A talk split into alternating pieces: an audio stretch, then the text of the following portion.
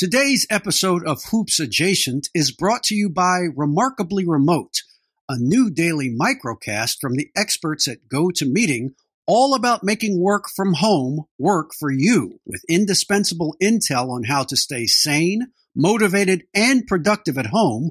We're here to help you in this brave new remote working world. Find us on smart speakers or subscribe on your favorite podcasting app.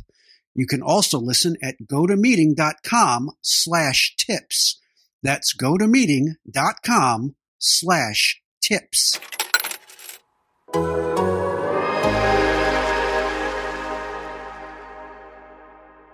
And welcome to another edition of Hoops Adjacent. I'm David Aldridge, quarantined in DC with the rest of the world. Uh, in LA, my man Waz Lambre. Waz, what is up, buddy? I'm good, man. Can't complain. Yesterday was literally the nicest day ever here in Los Angeles, and I thought to myself, what an absolute waste. I know what you mean. It was nice here in DC too, but we want to get right to it because we got a special guest this week. And this is a guy, I'm going to tell you all this story, and, and he knows it's true. Charles Barkley is basically the reason I worked at Turner Sports for 14 years. You know, when ESPN and me parted ways, as they like to say, in 2004, I didn't know what the hell I was going to do. And then all of a sudden, TNT was calling saying, We want to meet with you. We want to talk to you. And I know the reason why that happened is because Charles Barkley said, You need to hire this brother. And I will always be in his debt for that because I had a great run at Turner and love the people there and still do. So, Chuck, welcome to the show, man. Hope you're doing well. How's everything going? Oh man, I appreciate the love. Uh, man, it's going good, man. I'm, I, I, you know, I'm, I'm smart enough not to complain. You know, mm-hmm. I just feel bad for all these people out there, man. Uh, this thing is awful. Uh, I want everybody to please keep their distance, stay safe, and bless their families. But you know, this thing gonna be ugly for a long time, Da. I mean, you know, a lot of these restaurants are not gonna reopen. Mm you know, yep. and then even when even when they reopen, people ain't gonna have any money to go out and eat. Right. right. So these, uh, I just feel, I just feel great sadness. Like I said, I ain't gonna complain. I'm stupid. I got enough common sense to like, yo, man, your life is good. Don't say anything stupid about complaining. right. right. Uh, but I, my my thought, my thoughts and prayers are with to, to the people out there. Chuck, I want to ask you, you know, you took yourself out out of action there, you know, right before the tournament started and you were a little worried, you weren't feeling good. And how are you feeling, man? I know you didn't you tested negative, but I just want to know how you're feeling. Yeah, man, I'm good. I, am really good. You know, I I, I didn't uh, I, I, I never thought I had the thing. I just you know. So what happened was, you know, I I bought a vodka distillery in Birmingham, Alabama. Shout out to Red Monk. Right. Uh, so I bought a vodka and gin distillery. So I was just, I had a weekend of parties letting everybody know that, you know, it's Alabama owned, operated, got a woman CEO, and I wanted to own a business in my home state, uh, in Birmingham. So I just had a weekend of nothing but drinking and just social butterflying. Then I flew to New York uh, to do Colbert, and by the time I got to Atlanta, I was mentally and physically exhausted and I'm like, I better not take any chance. I didn't want to infect Ernie Kenny and Shaq. And I right. tested, and it, it, but the thing that was crazy, I didn't get my results for ten days. Is that right? Damn. So I was stuck in my damn condo for ten days. I thought I was gonna kill myself. you know, I didn't want to. Like I say, I was like, because you know, if uh, so, uh, if anybody saw me out, they'd be like, Charles Barkley got the virus and he's out. Yeah. Right. So yeah. I'm like, uh, I, the only good thing about my my my lockup, I was at the I, I got a condo at the Four Seasons in Atlanta, so at least I was locked up in a hotel. So that was at least the only good thing about it. Right, so I got right. plenty of room service. I got plenty of room service. I'm never gonna need room service again in my life after this stint. but you know, man, uh, I, I my thing came back, so I finally got a chance to come to Arizona, and I've been out here and you know, David, I really use this as a reboot on my life. Mm-hmm. Yeah. You know, because like I think this is a very dangerous time for a lot of people. Sure. You know, you know, I, obviously, uh, the first thing I did, I sit down and made up a list. I'm like, okay, Chuck, you like to drink, so right. you can't drink. right. So I said, oh shit. Uh, so I so I don't drink except on Friday and Saturday. Wow. Is that right? You know, I like to drink. Oh yeah, because I, I, could drink every day. You know that. Uh, yes, You've been around me long enough. yeah. so so so so I did. I said to myself, okay, you're only gonna drink on Friday and Saturday. And then I said, okay, that's the first thing I wrote down. Only drink on the Friday, Saturday. I don't even count Sunday as the weekend. I'm only going to drink on Friday and Saturday. Yeah. I said, the, the second thing I said, you drink 20 Diet Cokes a day. That's got to go. Mm-hmm. Okay. And I said, man, you asking a lot of yourself. um, so, so I did. I haven't had any Diet Coke. Wow. And I said, that, but the third thing was, I said, yo, man, you got to get your fat ass in shape. You yeah. got to do something. And I bought I, I, bought myself a bike. I've been riding an hour, uh, minimum of an hour, hour and a half a day. Okay. I've been lifting weight. I've been lifting pretty much every other day. But you know, this is a, a wake up call for a lot of people. Yeah. I think when this thing is over, people going to have to look. Hopefully, do it during this time because, DA, you can't do nothing, man. Right, right. Uh, because because life life is passing you by. Yeah, no doubt. You know, life is passing you by. You cannot you cannot do nothing. Yeah. And I'm I'm I'm just going to use this time as a positive, plain and simple. Let's bring DA into the conversation here. Welcome to Who Comma is as Jason on the Athletic Podcast Network. I turned it on and I heard Shaq with the barbs. It's like the bullshit and braggadocio. I was transported right back into it. I was like, oh, this is great. I think I rap better than Shaq. David, David Aldridge. Aldridge. Oh, he's totally playing. Yes. yes. And then he got their lungs out in front of everybody on TV. Michael was not your friend. It was popping in there. Wosny Lambre. So the Chicago and Detroit stuff, that was real. That was real. I mean, God forbid we don't have scholarship monies and can't pay for the charters for the water polo in Iowa. Welcome to Hoop Five, four. We have ignition.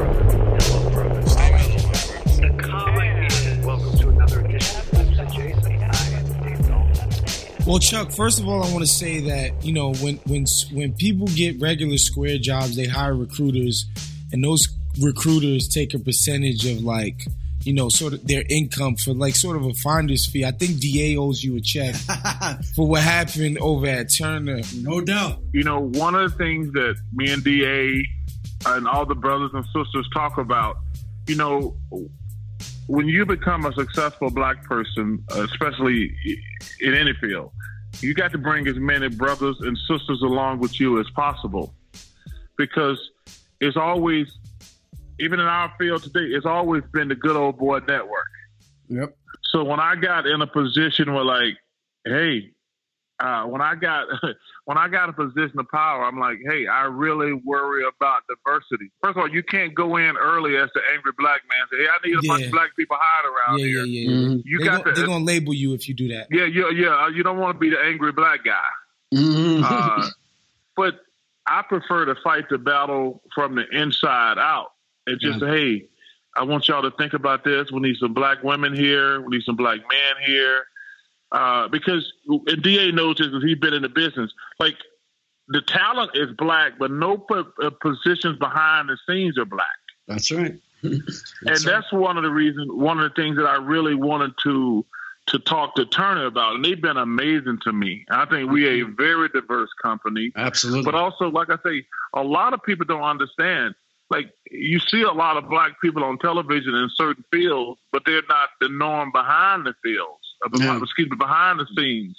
And uh, that's the one thing when I, I've been a turn for 20 years now. And after I got in and kind of made my way, I was like, "Hey guys, I need, I got some things I need to discuss with you." I like I say, I'm not telling you what you got to do. I just want you to consider this. I remember having mm-hmm. this. I remember having this conversation with my financial advisor, and he's this old white guy from the south. He's like a father to me. Uh, I love him mm-hmm. like a father. He's been like a father. So I sit him down one day. I said, "Hey man, I need you to hire a couple of black people around here." He says, "What do you mean?" I said, "I need you to hire a couple of black people around here." He says, "You right. think I, he, he says you think I'm racist?" I said, "Oh, I know you're not racist." I said, "But you do what white people do. Uh, you hired your son, right? Then you hired a family friend, mm-hmm. and then you hired another family friend." And I says, when I talk to my white friends about uh, inclusion and diversity, I says, yeah, listen, those fools who run around with the Klan and not that they just idiots and fools. I know they, they. I said, but I said what I try to when I meet good white folks. I says, hey, I want you to just think about something. And he said something that, that's very profound. I use this when I'm talking about conversation like we're talking about now. He says, I never thought about that before. And he says, that's a great point. And that's the thing when I talk to Turner, I say, hey, just think about it. I'm not going to tell you what you got to do. Because like I say, there are a lot of great folks out here. They're not racist. Uh, First of all, there, there is racism, always has been, always will be. But my guy's like, oh, I need to, uh, I open up doors for him. And like I say, he's been my financial advisor over 30 years. I love him like a father. But, you know, just talking to him about stuff like that was important and significant to me. Yeah, yeah. You always have been very up, you know, very direct about things like that, you know, and that's never been something that you were worried about perceptions on any side, right? I mean, you know, you got you caught hell from black folks and white folks. So Well, bec- well, because that started uh, in my third year. I want to say second or third year in Philly when I was becoming a star. yeah, Any person, any person think they can make everybody happy. It's crazy. Hey, Right. Any, any, anybody who think they can make everybody happy, they gonna go crazy. And like I say, I, my first couple years, I was learning to get be a good player in the NBA and get myself in shape. But once I became a star, people started asking me my opinion. I think Yeah. that was the, I think that was I think that was my third year, and then I said the same bullshit that every other jock in the world says. Oh, I don't watch TV and I don't listen to the radio. I'm like, oh, please stop it. Please stop it. Of course, what, what the hell else do you do? Of course, you watch the news Right. and you read the newspaper, Right. you listen to the radio, and you start hearing things about what you said, and you're like, "That's not what I meant to say." So you give it Yeah. to these, you give it to these fools and jackasses on TV and radio, and they try to. You, you see it all the time, even today. They said, "Well, he said this, but this is what he meant." And Mhm. I said, "Oh, okay. This is how this thing works." So I said, I tell you what, from this day forward, I give you a perfect example. I give you a perfect example. So two of my good friends back in the day were Darren Daulton uh, and Leonard Dykstra. So I'm watching TV Right. one day, and I know these guys. They play for the Phillies, and one day, and these guys will say this is, you know, we just got to get better as a team. We got to be more accountable to each other. Uh, we got to work harder. We got to pay attention in meetings and things like this. And I hear the announcer Yeah. come on and say, these two guys are they're just great leaders. They're just great leaders. That's why we love them. I, hey, hey, Lenny Dykstra. yeah, no, no, this is before he was going crazy. Okay. right, right, right. Yeah, yeah, yeah. This is, this, this before he got all steroid out and went crazy. So, so I repeated, I repeated the exact. I looked at it again and again, and I repeated the exact same thing because I wanted him to say Charles Barker. Because at this point, the team has started to be mine. right, right. So I repeated exactly what those guys said. And by the time I got home, the headlines was Barkley badmouth teammates. And I said, What?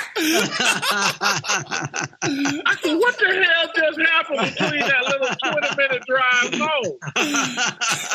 hey, hey, hey, guys, I'm pumping myself on the chest right. you know, because I'm saying like these guys gonna say, I can't wait for them to say Charles Barkley is gonna be a great leader for the team going forward. I turned, I started listening on the radio on the way home. They're like breaking news: Charles Barkley talks about the Sixers, and I'm like, wait a minute, those guys yesterday were great leaders. Chuck, what do you think that disconnect is between how you might have delivered the message and maybe Lenny Dykstra and a couple of those other Phillies guys? What do you think was missing there with the translation? See, one of the reasons I don't like the press is they play favorites. Mm, And Da knows this. Da knows this, but like mm, the press, if they like you, because first of all, it's, it's certain guys. It ain't the media. It's certain guys who who writes the articles or who get the most time on television. If they like the guy, if the guy did every inter, every hey, if the guy did every interview they wanted to do, Yeah. if some guy told him, "No, I ain't got time for you today," or I was in a bad, uh, or, or some guy's in a bad mood, they get to dictate whether they like you or not by what they say about you. Right. That's true. And so, so I was going through this thing. So I was becoming my third year. I was becoming a star, and it was like Dr. J was starting to fade, Mm-hmm. and the press started. So this time, I think that was the first time I made the All Star team, like my third year. So Yeah. the press started coming to me. This one reporter, uh, Stan Hochman, that's his Stan name. Hochman. Stan Hochman, sure. So he wrote this article about this big mouth third year kid who should shut the hell up and let Dr. J still Right. be the leader of the team. And first of all, you know, I don't get caught up into that at the time. I'm like, dude, y'all coming to me asking me questions because because Dr. J is on his last leg, Right. and now I'm I'm becoming a star. You guys coming to me. I ain't trying to because Dr. J's been great to me. Even to this day, he's been great to me. Mm-hmm. And you guys are coming to me asking me a question, and you're telling me to shut up and let Doc be the elder spokesman and the, the speaker for the team. Mm-hmm. And I'm like, I'm caught in no man's land. Right. And then that's when it all started. I was like, okay, I can't make y'all happy. That's what it is. Mm-hmm. So then I said to myself, you know what? I'm gonna say my truth. That don't mean I'm always gonna be right. Yeah. And clearly, I've said done things wrong, obviously, but I'm gonna say what I feel like is my truth. But you never you never shut people out though. That was one of the things I, I respected about you so much when I was when I was at the Washington Post before I went to ESPN was no matter what it was, you still talk to people. Bob Ford, who you know very well in Philly, you know you no matter what Bob wrote, he was the beat guy at the time. You always talked to him, you know, and you always had something interesting to say. Well, I think it's important, and I hate a lot of the players today who, uh, you, you know this. Uh, well, I don't talk to the press on certain days, Right. Chuck, they're miserable. It's crazy. Yeah. It's it's ridiculous. or I'm not gonna. I'm I'm, I'm only gonna cer- talk to certain guys. I said, guys, most of the guys are great guys. Mhm. I mean, the major, major majority of the press are good dudes. But there are some guys out there who are just bad dudes. Mhm. But most of the guys are good dudes. And what I try to do is like, guys, we're in this thing together. Uh, so it, it really it comes down to just really, really winning and losing. Right. like Right. I, tell, I, right. I, I tell these guys all the time, hey man, when you win, we're gonna say great things about you. Mm-hmm. They're gonna write great things about you. When you lose, I'm gonna kill your ass on TV. Yeah. That's how this thing works. It's nothing. It's nothing personal. Right. I gotta say, I can't get on TV and brag about you after you unlost every year or you stinking up the joint. This don't this this Right. thing don't work like that. Right. Right. No, Uh, but so so so eh, like I say, but I never looked at the guys as adversaries. Mhm. They they got a job to do, and I always felt like if I was somewhat if I was cordial to them, hey, listen, I, and I never got mad if I played bad. Right there, Yeah.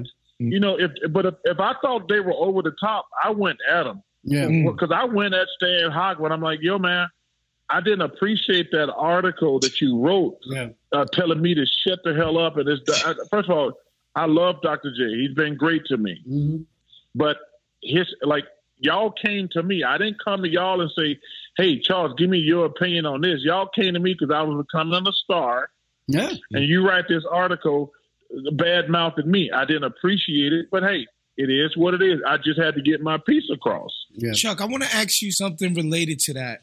Uh, Marcus Thompson, who's our colleague at the Athletic, he always tells a story about, you know, there's two sides to the media game.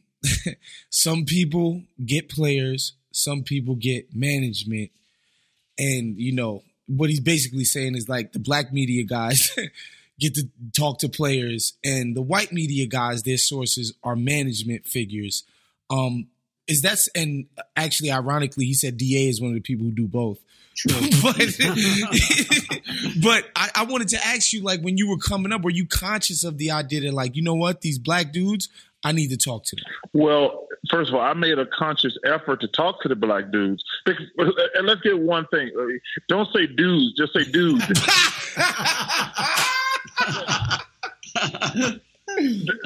there's only one black dude in every city going back in my day. Right. Now. That's right. No, you're I mean, right. There was, right. there, was, there, was, there, there was no black dudes. no, There was no that's right. plural. There might have been. There might. And listen. And first of all, it wasn't in every city, That's but there was only going to be one black guy. Right. And let's say I'm a little. And like I say, I'm very aware of the racial BS because I grew up in Alabama. I'm very aware. That's the one thing. My my grandmother, the greatest person ever lived, like pay attention to all this. Yeah. You know, I know about Montgomery, Selma, Birmingham, church bombing. Yeah. My grandmother, she made sure. So I started noticing it. Like, man, there's only going to be one. That's and it, it- and there's 25 reporters, but there's only going to be one black guy. Right. And you know, and then and, and then when it and, and and that was difficult. And then there was one black guy who was really nationwide. That was David Dupree. right. Mhm. And and I and I made sure I went out of my way to talk to David Dupree because he was like the first guy with the USA Today. Right. Uh, him and Roscoe Nance, guys like that. Right. And uh, but like if I ever saw a black face, I said, "Hey, do you have any questions for me?" Uh, because first of all, they were never at the they were never at the front of the scrum. But I made sure, like, I never rushed. I said, "Hey, do you have a question for me?" And if anybody took it like I, I didn't care what they thought because Yeah. my job, and I said it earlier, my job once I became so successful, I have to advance advance uh, the black uh, uh, experience because if the black players, first of all, because there is a distrust, uh, there is a, a, a natural distrust between the media and players. Okay, and and to, and to piggyback on your question, very few black reporters have enough power. Even if a black player tell them something, they got to be careful running with it. Mm. you you know you got to be very careful running with it. Uh, but also, the, you're, you're right. The media drops stuff about players and coaches all the time. The hierarchy does it to the media all the time. I got this funny joke with one of my friends, Roy. Uh, Roy Green, great wide receivers for the uh, Ari- uh, he played in Arizona, but he was St. Louis Cardinals. We always joke around. I said, "Yep, my man, get ready to get fired." And I said, "Why?" I said, "Because they asked him about his job." Mm. And I said, and, and Da been in the business a hundred years, just like me. Right. Normally, Right. hey, no, hey, normally after games, they says, "Well, how was your offense? How was your Mhm. defense? How did this player play? How did that player play? How did the other team play?" But when they start asking you, "Hey, how you feel about your job security?" I said, "Hey, it ain't a matter if; it's just a matter of when." you got that right. I, I, said, I, I tell people, I said, when people start asking you about your job security, the only thing you can do to say your job is win. But if you don't win, it's just a matter of time. You got that right, Chuck. There's there's so much being talked about now with uh, with Jordan's with the big documentary going on that's coming up this weekend.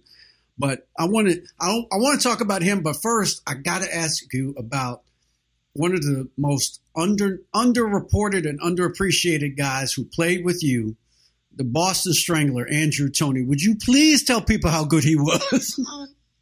I've said this before. He was the best player I played with. Yep. Uh, and obviously Moses, who's who's like Moses was like my dad. He's my father figure. He got me in shape, and the rest is history. Doc was great, and Bobby Jones and Clint Richardson, Clemon Johnson, and all those guys. Maurice and Maurice and Andrew. But Andrew Toney, when I got to training camp, I remember calling all my friends.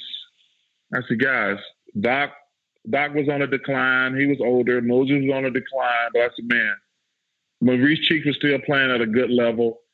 Uh, Bobby Jones was still playing solid, but I said, man, there's this dude here named Andrew Toney. Y'all know him because he's from where we're from. Yeah. Andrew's from Birmingham. I grew up right outside of Birmingham. I said, this guy is unguardable. this guy is flat out unguardable. And he's the best player even uh, I've ever played with. And he was flat out unguardable, plain and simple. yep. Chuck, I want to ask you about, you know, if you can take us back to those early days in Philadelphia, and you, you know, you mentioned Doc and Moses several times, but like coming into that situation as a young guy, like, you know, when you come into the league, you can get drafted anywhere. You know, like they could have sent you to Siberia, right? Um, but you ended up in Philly with some of the most professional level guys of that time, and obviously Dr. J is like was a living legend even then. What what do you think that impact was? Because again, like, what do you think would have happened to you in your career had maybe you not been affected by you know some of the, literally the all time greatest players? Well, number one, thank you for the question. It was the best thing that ever happened to me Mm-hmm. because, be, like, and one of the problems we have in the NBA today, you know, the guys I, you mentioned, Doc, Moses, Maurice, Andrew, Toney, Bobby Jones, Clemon Johnson, Clint Rich, they were all like 35 or older. Mm-hmm.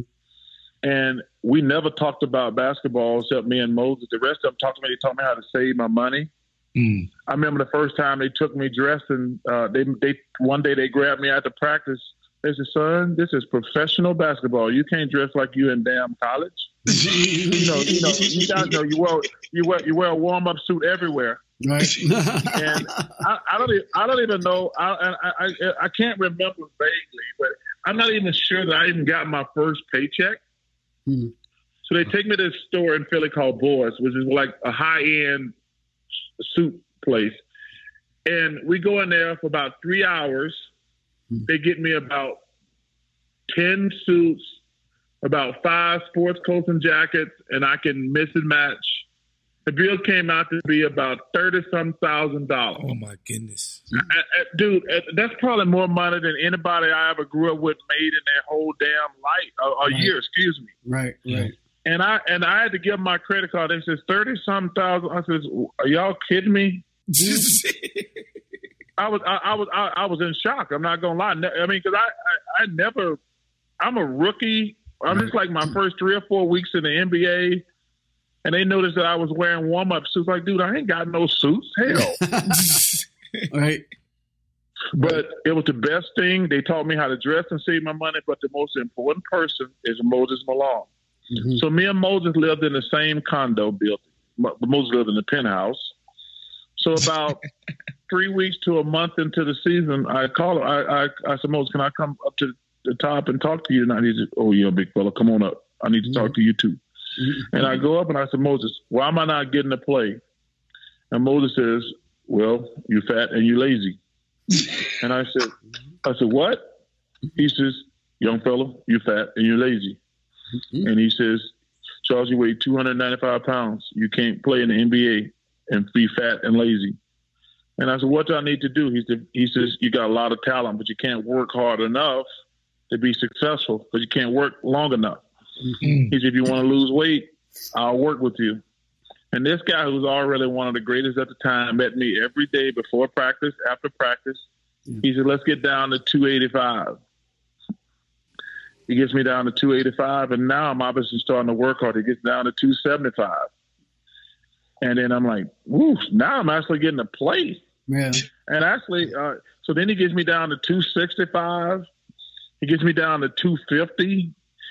And now I'm actually starting. And then he- we actually get down to 240, but I don't have any strength and don't feel good. He says 250 is your plan weight.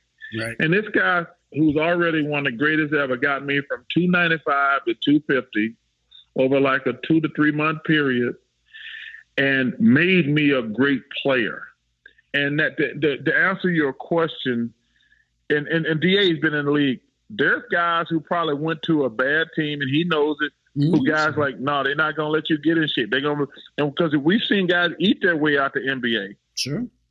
Sure. And I was so blessed to have Moses Malone, and I call I to, uh, even today when he passed, and one of the most bittersweet things in my life was giving the ju- eulogy at his funeral, because his family knew how much he meant to me, and I talked about it my entire career.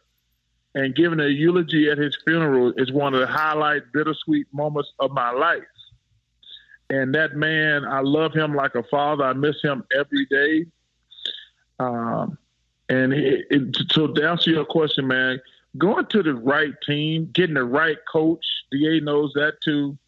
Being in a good environment. You know, Kenny always jokes around. So Bill Russell called uh, Coach Kenny like his first couple years in the NBA. Right. In Sacramento. And this is, it, it- And, and this is one of my favorite Bill Russell stories. Who's like a father to me, also. Bill Russell's been a great mentor to me through year through life, talking about issues uh, of civil rights and things like that. So Bill Russell called me one time. This is how we became friends.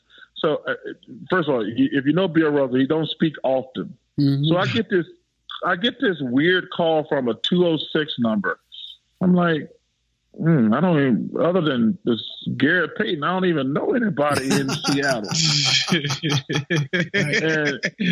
And I said, I said, okay, I'm gonna check it. Okay, I answered the phone, and uh, he says, Charles Barkley. I said, yes. Who's this? He says, Bill Russell. I said, hey, Mr. Russell, how you doing? He said, shut the hell up and listen to me. Said, okay, Mr. Russell. He says, where did you grow up? I said, I grew up in Alabama. He says, you went to public school? I said, yes, sir, I went to public school. He said, did the cops ever come in your neighborhood? I said, yo, they came a lot. He says, oh, you had, uh, you know, your teachers, you had good teachers, didn't you? I said, oh, I had great teachers.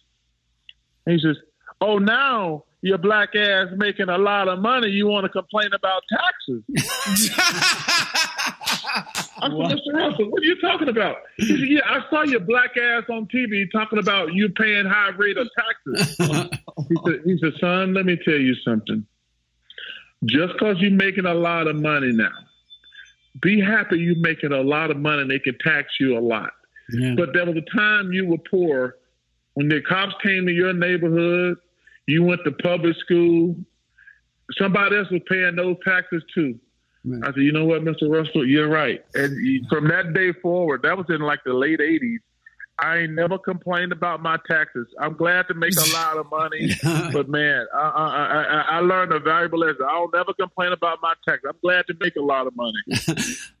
Chuck, I, I, I'm I'm glad you mentioned the, the the the real talk you got from both Bill and from Moses because you and I both kind of shake our heads sometimes with the with what's going on today with these young heads that that don't understand the difference between coaching and criticism or tough love and criticism. And you guys certainly on the inside set dole out the tough love.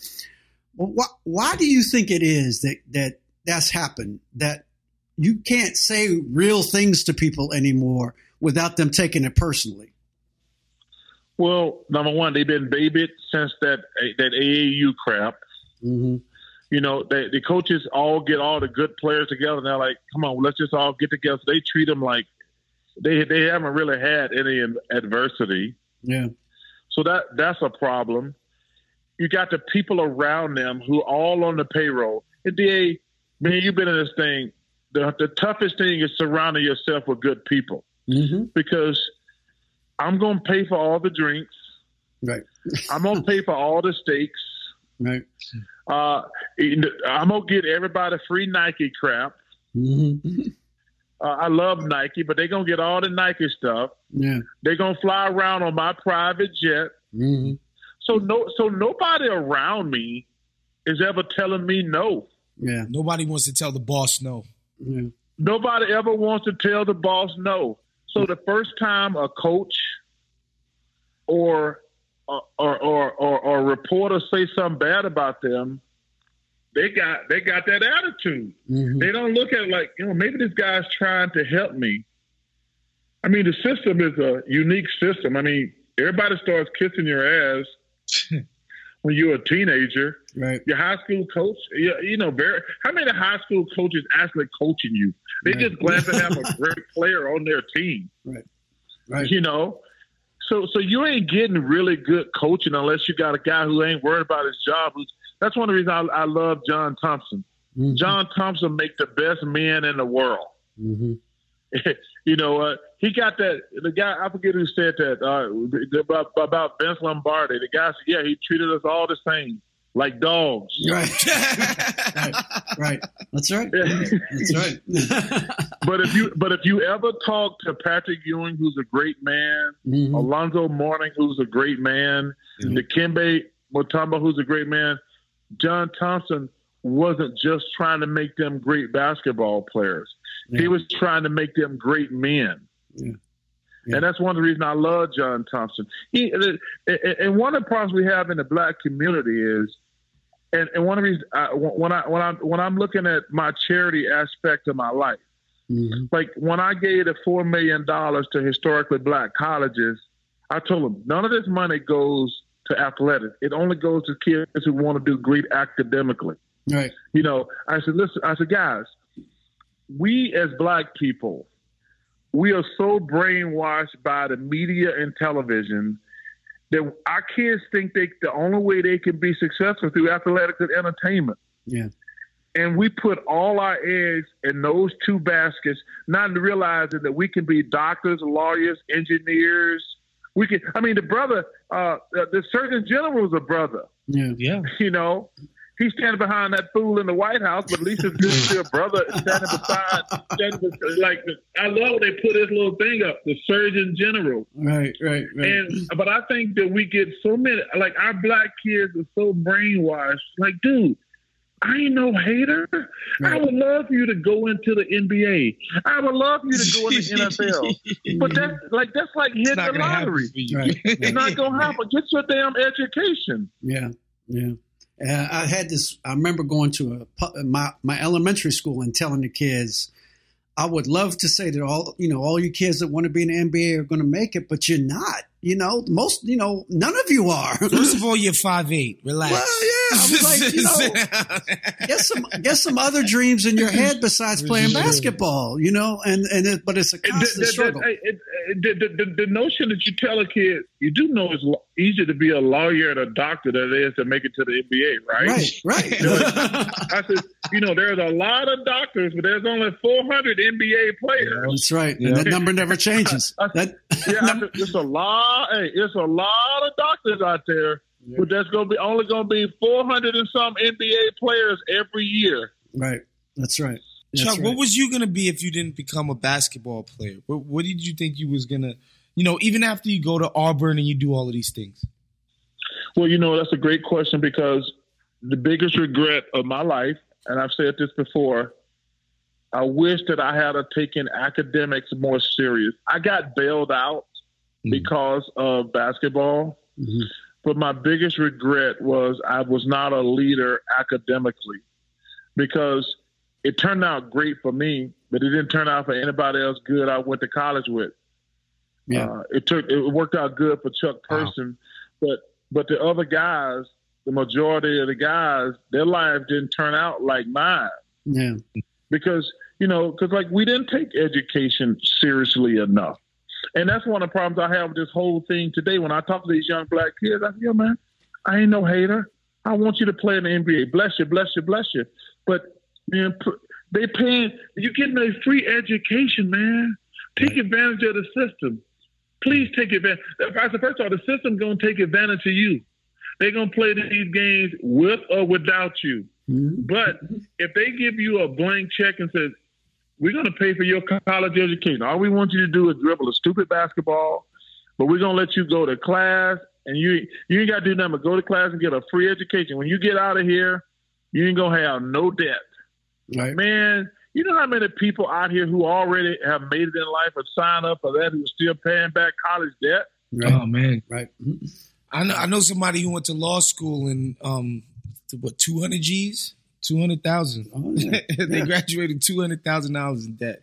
Well, that's that's most You know, kids I, now. I, I, I, I got a great boss, and David know my boss. Her name is Tara August. yep. She's the head of talent at Turner Sports. She hires and fires everybody.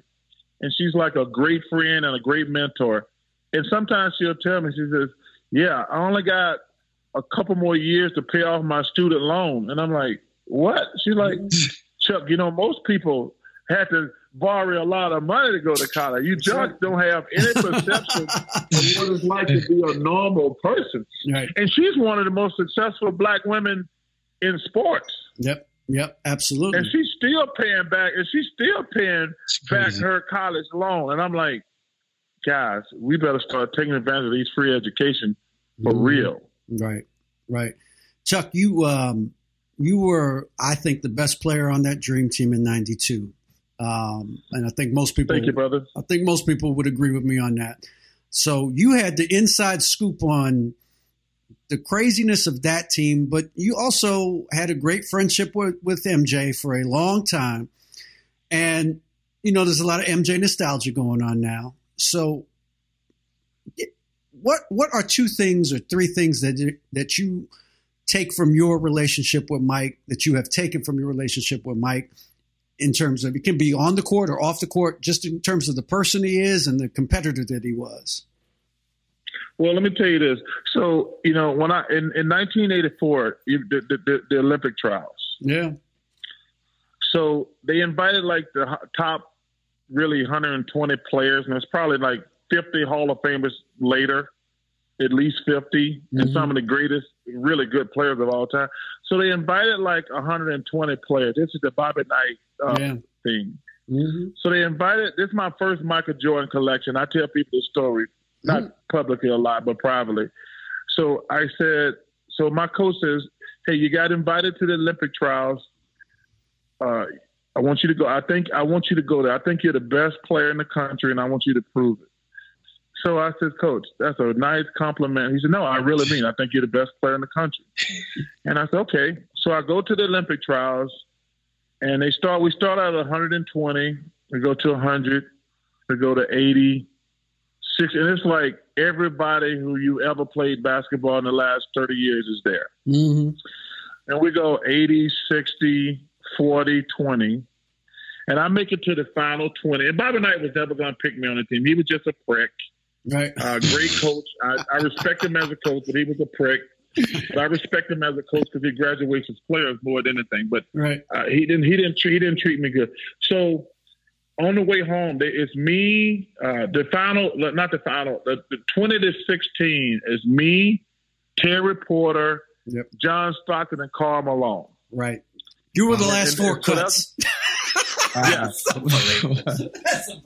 So I go back to my I go back to my college. My coach calls me and he says he says uh, Charles, I talked to John Thompson. He said, what did he say? He said, You're the second best player there. He said, I said, Yeah, coach, I think I was. He says, So you're telling me there's a ball player better than you? I said, Coach, that's this black dude.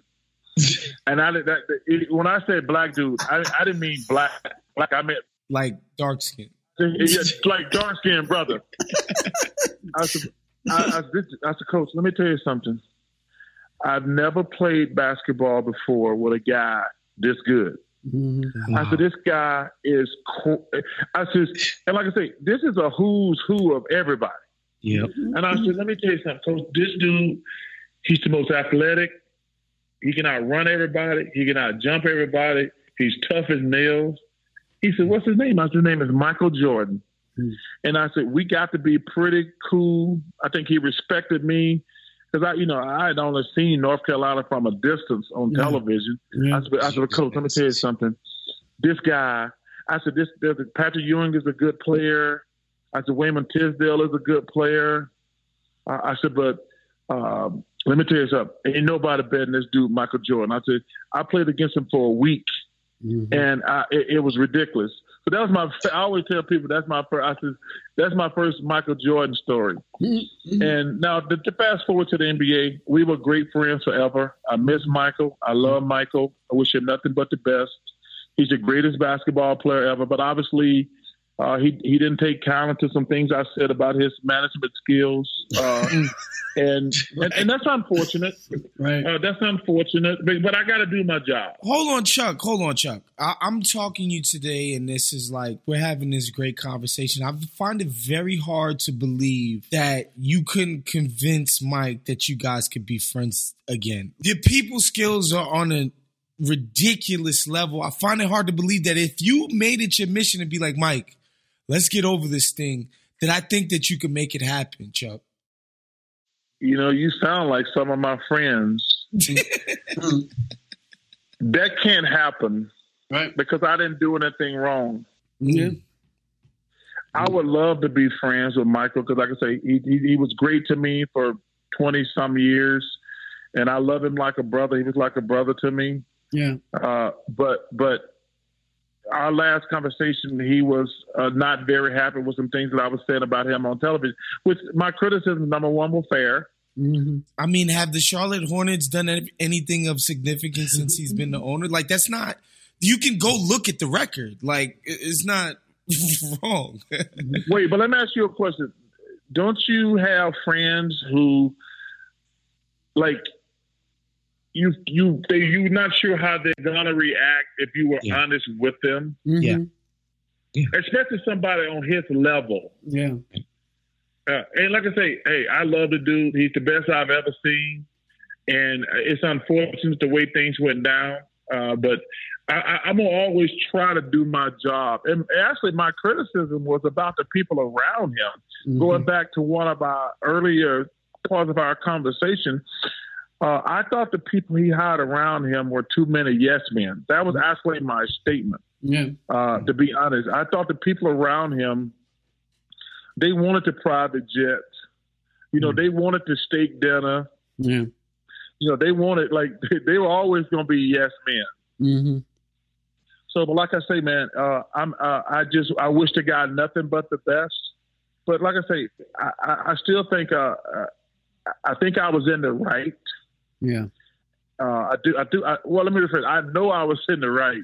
hmm Uh, but like I say, I, I'm always do my job uh, to the best of my ability Yeah. uh, because I think you have. And and like I say, David knows it. There's guys that David like and probably don't like.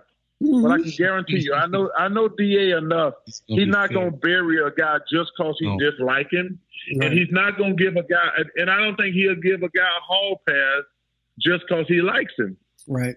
Also, and I never understood that, Chuck. I mean, I always, I always tell people, you know, it's never personal.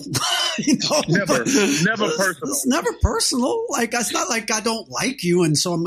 But I can't lie. You know, I can't. Cause, you know, because because because because I tell people this: when a brother lies, he's gonna get fired. exactly, exactly. That's Hey, exactly I right. tell you, hey, hey, when a brother like, because we said something earlier, like a brother got to be really careful with what he runs with, hmm That's right. That's right. because if he if he breaks the big story and is wrong, That's he's it. probably gonna get fired. That's it. That's right. That's it. You better be sure, and you better check after better you're be sure. sure. You Chuck, know? I want to ask you something about your playing days too. Um, you know, which and something that I do want to tell you, which is funny, is that um, you, you routinely on TNT you'll kill analytics guys, but like um, analytics guys actually love you. Like they actually think you're underrated. They think that people don't celebrate the things that you actually did on the court enough, honestly, which is the ironic thing about that. But I. I want to talk about a different aspect of your game, not just what you did on the court, but like you were really known as a guy who was scrap, who would fight, who was straight up not afraid to fight. I remember, man, what year was that? That had to be like 97, maybe Somewhere 90. in there with me and Shaq. Yeah. Yes, with you and Shaq. And I mm-hmm. remember because I was only like, shit, man, I was like 10, 11 years old. Mm-hmm. And I was like, wow, like Charles Barkley floored this dude. like, that's like, this is Shaquille O'Neal we're talking about. Were you always a scrapper? Like, were you always fighting? How, where did you get this, like, this, just like MMA shit from, man? Well, I think realistically, when you're a six four power forward, you're gonna have to fight a lot. Right.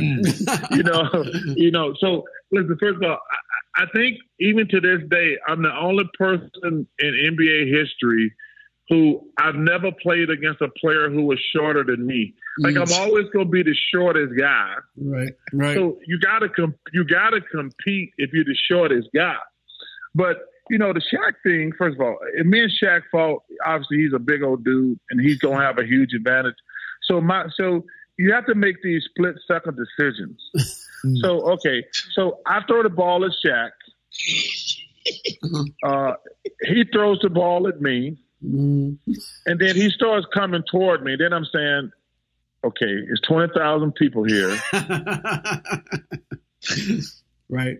I got to, I got to make. So my first instinct is like, it's not. It ain't like we're gonna fight for 15 minutes. Right. Right. Right. So I'm thinking like, let me try to get him to the ground quickly. They're gonna break it up, and nobody really gonna throw no punches. Right. Like, yeah, like if we were, like I tell people, like if we in an MMA ring, Yeah. like yeah, Shaq gonna beat the hell out of me. But I'm thinking like, okay, I can't let him just throw that ball at me in front of 20,000 people. No, you can't. You can't let that happen. But but but like I say, but also I got to say, they're gonna break this thing up within f- five to ten seconds. Right. I only need So to get. I- so- I only need to hold him Yeah, for three so- seconds. I, so I said, let me get him to the ground. Yeah, let me get him to the ground, and they're gonna break it up quickly. So that was my mo going in. Like, uh, well, like I said, I had to make that. I said, I can't let the dude just throw a ball at me in front of twenty thousand people. Was there anybody you was ever like, man, I don't, I don't really want to get into a scrap with that dude? Not really, because I think that NBA players we're more lovers than fighters. Right. right. I mean, I, like, yeah, like, and, and there are some guys who, first of all, I, I, uh, this is another thing. Anybody that like to fight is stupid anyway. Right. Like, because because they're not going to pay you a lot of. This ain't hockey. They're not going to pay you a lot of money to fight. right. You got to play. You got to be able to play. If you can't play, we don't care how tough you are. Like, yo, man, can you rebound, play defense, shoot a jumper? Mm-hmm. If your only talent is I can throw hands, no, no, no. We need actually players in the game. The other team put players out there. They're not putting fighters out there. You know, Ali used to have this saying was black people scare white people more than black people scare black people. You know what I mean?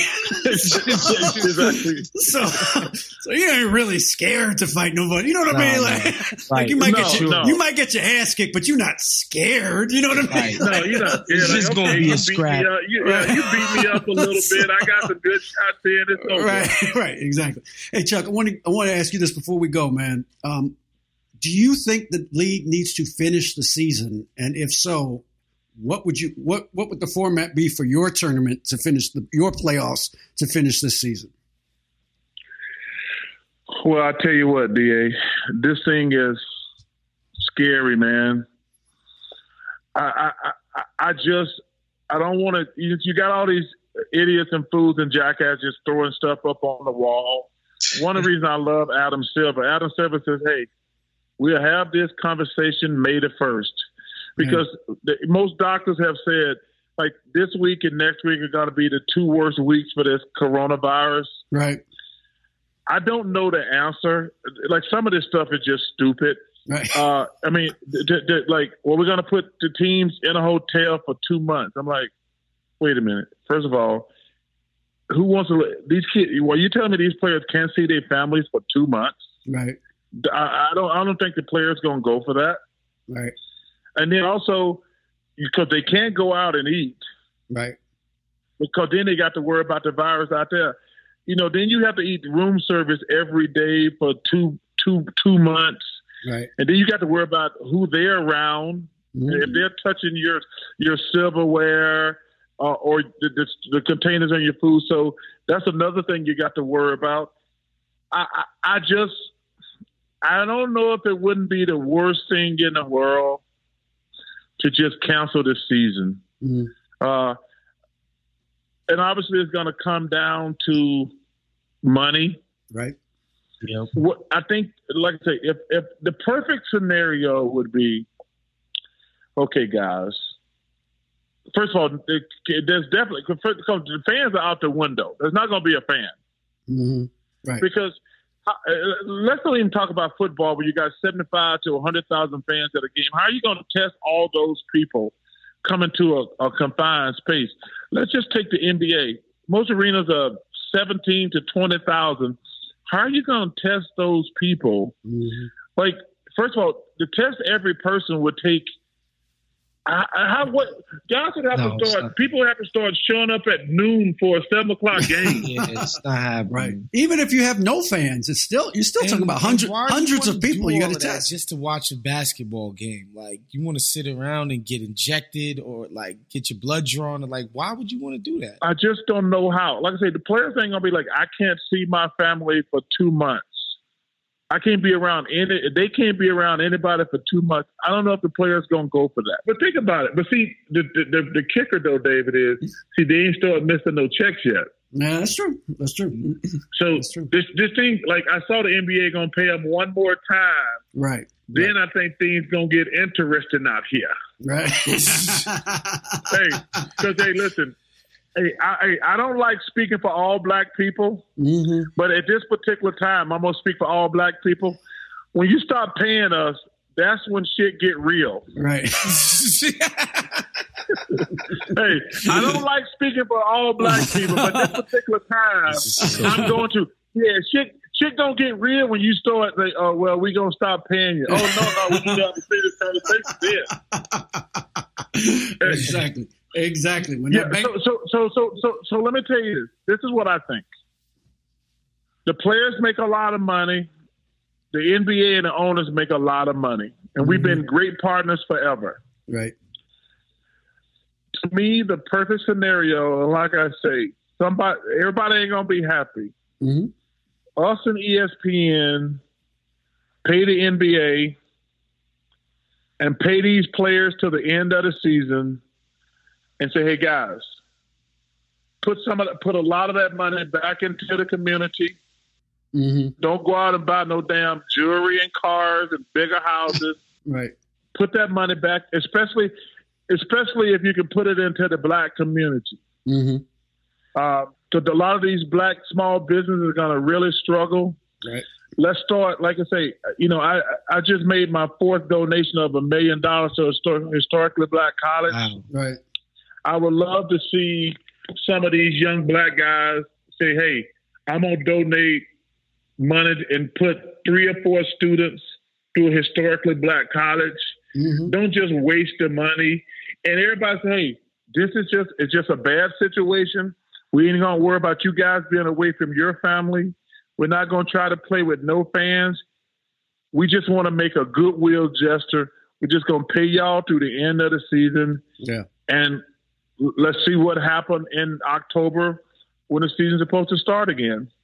Chuck, I want to ask you about because it's something that you mentioned about you know your your uh your duty to go out there when you're doing the job to tell the truth. Um, there's a conversation that's happening online, and I do want to say to your credit, um, which I think is refreshing about what you guys do on inside, is that y'all not connected to the chatter online. You guys are like talking about what people talk about in real life. But I will say there's a this, there's a dialogue out there that says, well, you know, our ambassadors of the game, right? Chuck, uh, Jeff Van Gundy, um, the you know the front facing people of the NBA a lot of times are ragging on the league, and that it's not good for the league for the ambassadors to be constantly complaining about the product. What would you say to those people who make that critique? Because you know it is your job to call it how you see it, but do you see it as your job to be an ambassador for the game, somebody who's trying to grow the game?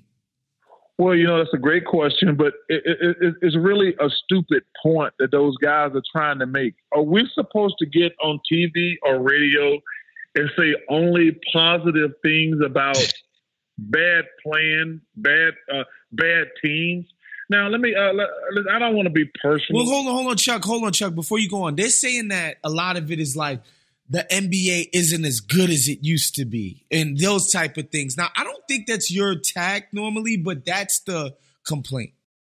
I think the problem with the NBA, we're getting too many young players. Mhm. Listen, Kobe Bryant, LeBron James, and Kevin Garnett are probably the three greatest high school players ever. Right. But now we got we had guys coming out of high school who couldn't play dead. Right. like that, that's the problem. And now it's like a hundred and some players undeclared for the draft, and there's only like 30, 40 spots available. Mhm. And so my problem with that is like, and most of them are black. Mhm. Like, what are those young black kids gonna do at 18, 19 years old? They can't make it in the NBA. How they gonna be good husbands and fathers with no job and no education? Well, they're gonna get a passport, Chuck. They're gonna go to Uzbekistan. And, Mhm. you, you know what? You're only allowed two American players in some countries. Right. Eh, The most you can't have more than a couple.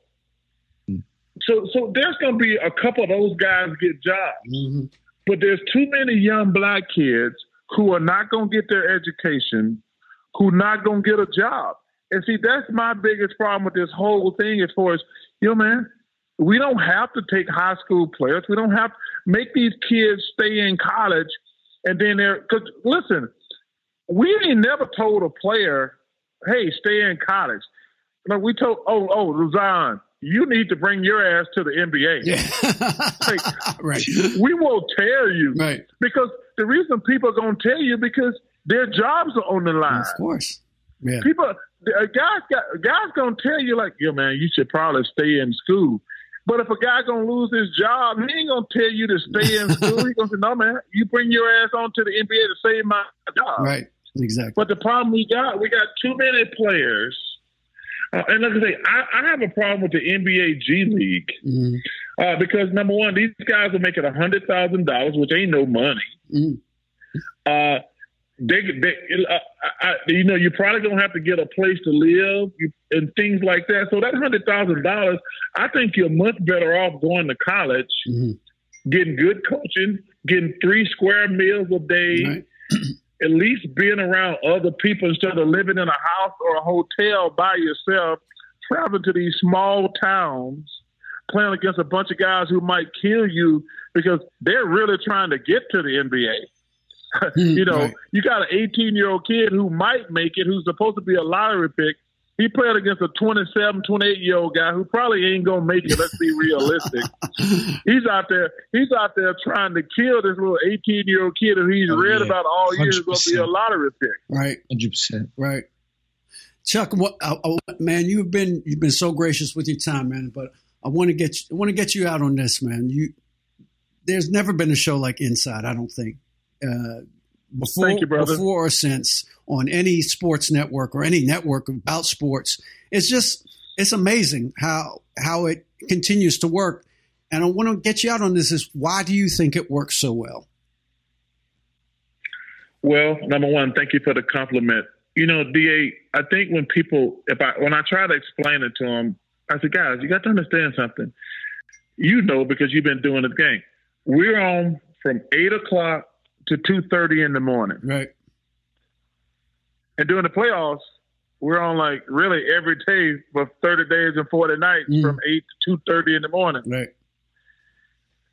we have reached a perfect balance of stupidity, funniness, basket basketball. Like nobody wants to talk about basketball from eight o'clock at night to two thirty in the morning. right. Right. Right. and and so we figured out like, okay, if if, if you want to talk serious basketball, that's fine, Mm-hmm. but you don't want to talk serious basketball for six hours. Right. right. if we can make you laugh, if we can be silly or stupid, hmm that's the key. Like I could sit there and diagram every play. Right. I can tell you what a pick and roll is, or what's a hedge, and who's going under. Right. Uh, I can tell you, oh, they're, okay, they're doubling from the top with the big guy, or they're doubling from the they're doubling from the bottom with the big guy, they're doubling from the top with the little guy. Mhm. And I said that's a big difference. It's a lot easier to see see over a little guy than a big guy. I could sit there for six hours and say that, Mhm. and we'd have the boringest damn TV show in the world. Right. but we figured out, like, yo, man, make people laugh. And let me tell you something. If you don't realize, like I say, we're not doctors, we're not policemen, we're not firemen, we're not first responders. Mhm. Shout out to all the first responders and all the nurses and the doctors out there fighting this virus. Thank y'all, thank y'all, thank y'all. Mhm. But I will say this they are a lot more important and significant than we are. But let me tell you something, and everybody's realizing it now. Damn, man, we need sports. Yeah. hey, we need sports, man. Mhm. If I have to watch another damn Diners, drive-ins, and dives of swamp people, hey man, seriously, I am I am going damn nuts. Mhm. I mean, hey, hey, shit's so bad. I watch Tiger King, and I'm like, oh hell no! How in the hell am I gonna get those hours out of my life back that I wasted watching Tiger King? But then you were you were killing Shaq. You were killing Shaq for knowing uh, Exotic Joe though the other day. Yeah. I'm just saying, hey, Shaq spent a lot of time with that exotic Joe. hey, hey, hey, DA, Yeah. and you know America wants to know, Right. yo, man, how many times, how many tigers did you buy from Exotic Joe? How many times did you go back and see Exotic Joe? Hey Chuck, you see you see the homies he was keeping around him, man. Oh. Hey, hey, hey, see, that's one of the things I hate about I hate about being in the limelight. So we're talking to Ernie and Kenny last week. Yeah. We're sitting, we sitting home, mind our own business. We're quarantined and chilling out. Right. All of a sudden, everybody want to know, hey, what you guys doing on Tiger King? Right. right. What, what the hell is Tiger King? so then I had to go like, hey, I mean, we just mind our own business. they put they put us up there. Shaq went that place by himself, but they put the whole show up like we went with it. Like, no, hell no, we didn't go see King. That was just Shaq by himself. oh man, but Chuck, man, look, I appreciate it so much, man. Hey man, let me say this. Let me just say this before you finish, man. I, I know you've been a good brother. I'm proud of your success. Uh, you did a great job at ESPN. You did a great job at TNT. I remember when we got all emotion when you told us you were moving on. You want to spend more time with your family. Yeah. I know you regretting that shit now. Got that right. I, I wasn't. I wasn't. I was saying, damn, maybe I don't I have a trip to Miami coming up soon or something. Hey man, oh, hey, you know, all my friends like, yeah, man, it's gonna be a lot of babies. I said, hell no, there's gonna be a lot of damn divorces. There ain't gonna be no babies. It's gonna be divorces. You got that right. You got that right, man. That's why we stay on separate floors. Chuck, man, man, love you, boy. Hey man, Thank- y'all keep doing. Hey, I love you, brothers, man. Y'all keep doing Man. your thing. Anytime y'all need me, reach out. man, thank you, Chuck. Stay safe out there, bro. All right, man. Y'all be safe. Bless All your right. family. Keep that All right. distance. Thank you. All right. Absolutely. Talk to you soon.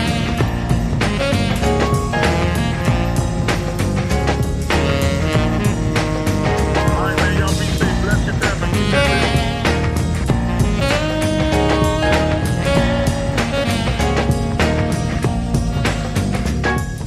So yeah, Waz, that's uh, that's my man. I'm telling you. Yes. he's he's, he's my The dude. one and only. He's my dude. That show only works because of one reason. No, There's two reasons. Ernie's the best. He, Ernie's he the best of such all an time. incredible host. Ernie's the best guy of all time at that job. This period. He's such an incredible. Like I compare him to like a great point guard. Like Exactly. he's, you know what I mean. He's controlling the option, the offense. Like, all right, we need to feed Chuck. All right, we need Yeah. to feed Shaq. All right, we need Right. to give Kenny. All right, go set a screen. All right, like, oh, Yeah. he's, he's No, fantastic. he- he's great, but that show does not work and would not work if Chuck did not allow people to laugh at him and make fun of him. It would not have worked. And he's the he is the first superstar. Now others have done it since, but he was the first one. And he's a superstar, was this guy? Y'all, y'all don't get it twisted. Chuck was great, okay? he was a great player. To let people clown on him and make fun of him and talk about his weight and all that sort of thing. If he had been sensitive about that and said, "No, y'all can't make fun of me," show wouldn't work. It would not have worked. And because he allowed that to happen, that's why they were able to get from six hours of basketball to having fun and making jokes and doing things that make that show what it is, which is the best ever. So, man, I just want to thank Chuck for being on the show and want to thank all of y'all for continuing to check us out and seeing us, uh, listening to us on Apple Podcasts and all our other uh, other podcast uh, outlets. We're still in a 90 day free trial at the Athletic, so check it out. You get uh, two more months uh, to see all of our content, and hopefully you subscribe after that. And uh, we will talk to you next week. Thanks for listening. Hoops The comma is adjacent. Adjacent.